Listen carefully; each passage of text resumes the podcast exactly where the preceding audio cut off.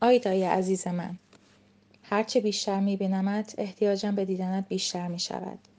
دیروز چند لحظه کوتاه بیشتر ندیدمت. تمام سر شب تنها و بیهدف در خیابانهای تاریک و خلوت این اطراف راه رفتم و به تو فکر کردم. شاید اگر بیرون نمی‌رفتم می‌توانستم دفعات بیشتری ببینمت. ولی چون بهت گفتم که بروی به خوابی و قبول نکردی ناچار رنج ندیدن تو را به خودم هموار کردم و از خانه بیرون رفتم که بروی استراحت کنی. فکر نمی کنی اگر مریض بشوی و بیفتی با این وضعی که داریم چه خواهد شد؟ در هر حال ساعت درازی در خیابانهای خلوت راه رفتم و همانطور که گفتم به تو فکر کردم.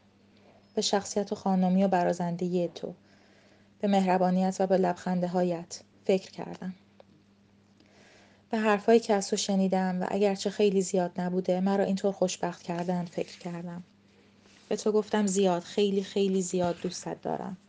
جواب دادی هرچه این حرف رو تکرار کنی باز هم می‌خواهم بشنوم. این گفتگوی کوتاه را مدام مثل برگردان یک شعر مثل تم یک قطعه موسیقی هر لحظه توی ذهن خودم تکرار کردم. جواب تو را بارها با لحجه شیرین خودت در ذهنم مرور کردم. اما هرگز تصور نکن که حتی یک لحظه توانسته باشم خودم را با تکرار و با مرور این حرف تسکین بدهم. نه من فقط موقعی آرام و آسوده هستم و تنها موقعی به تو فکر نمی کنم که تو با من باشی. همینو بس. وقتی تو نیستی مثل بچه کوچولویی که دور از مادرش بهانه می‌گیرد و باید دلش را با بازیچه خوش کرد و فریبش داد ناچارم که خود را با یاد لحظاتی که با تو بودم با خاطره حرفهایت خنده هایت اخمهایت آن خدایا خدایا گفتنهایت که من چقدر دوست دارم و از شنیدن آن چند اندازه لذت می‌برم دلخوش و سرگرم کنم. راستی که چقدر آن خدایا خدایا گفتن تو برای من لذت بخش است. میدانی؟ وقتی از شنیدن نمی‌دونم این چیه. آنکه دوتی خیلی خندت می‌گیرد آنکه دوت واژه روسی به معنای لطیفه. وقتی از چیزی و طبق معمول از ساده ترین و معصومانه ترین چیزها مثل بچه خوشت میآید وقتی که می‌گویی قدغنه و به خیال خودت چقدر هم محکم می‌گویی ولی می‌بینی که باز هم من نگاهت می‌کنم و با آن قدغنه زیاد از میدان در نرفتم. آن وقت است که می‌توانم خدای خدای را بشنوم و لذت ببرم.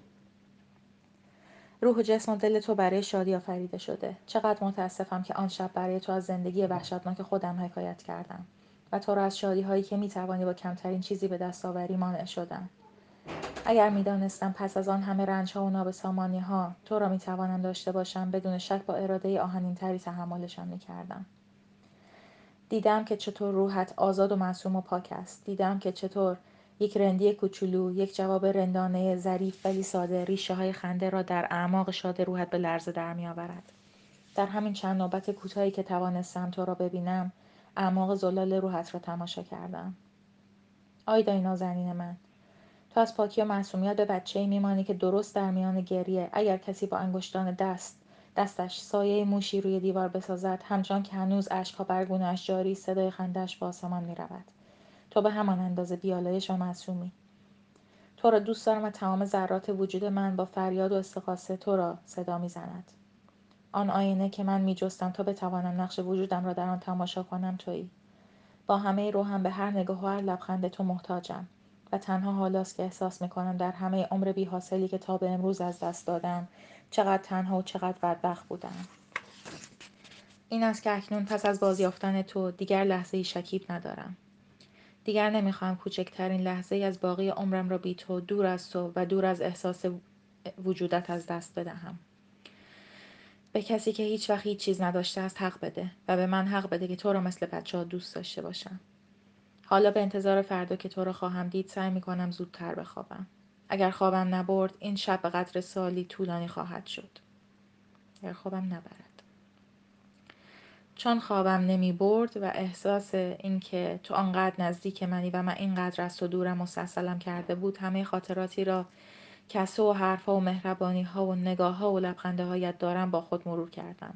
این گفتگو همینطور مدام در ذهن خستم تکرار می شود و تکرار می شود و تکرار می شود آیدا جان هر جور که تو دلت بخواهد. از دلم حرف نزن که اون وقتها خیلی چیز اون وقت خیلی چیزها می‌خواد. خب باشه آیدا جانم باید به حرفش گوش بدی. تو چی؟ تو به حرفش گوش میدی؟ او چه جور هم؟ هر چی بگه گوش میدم. کاغذ. و از غذا اینجوری او نه. جا انداختم بالاخره برای اینکه یک جوری خودم را برای خواب آماده کنم تصمیم گرفتم با تو حرف بزنم. اینجوری روی کاغذ و از غذا اینجوری بهتر است. مگر نگفتی هرچه بهت بگویم که دوستت دارم باز هم می‌خواهی که بگویم. پس اینجوری بهتر است. این حرفها رو تو می‌خوانی و باز هم می‌خوانی. و اگر دلت خواست باز هم می‌خوانی. حرفای من با تو تمامی ندارد. منتها چیزی به یادم آمد که ناچارم می‌کند اینها را همینجا درز بگیرم و دیگر بیش از این ادامه ندهم. میدانی چیست؟ یادم آمد آن جمله ای را که دوست داری من همیشه برایت تکرار کنم. تو حتی یک بار هم به من نگفته ای طلب من. نزدیکی های سه صبح هفتم خرداد چهل و یک.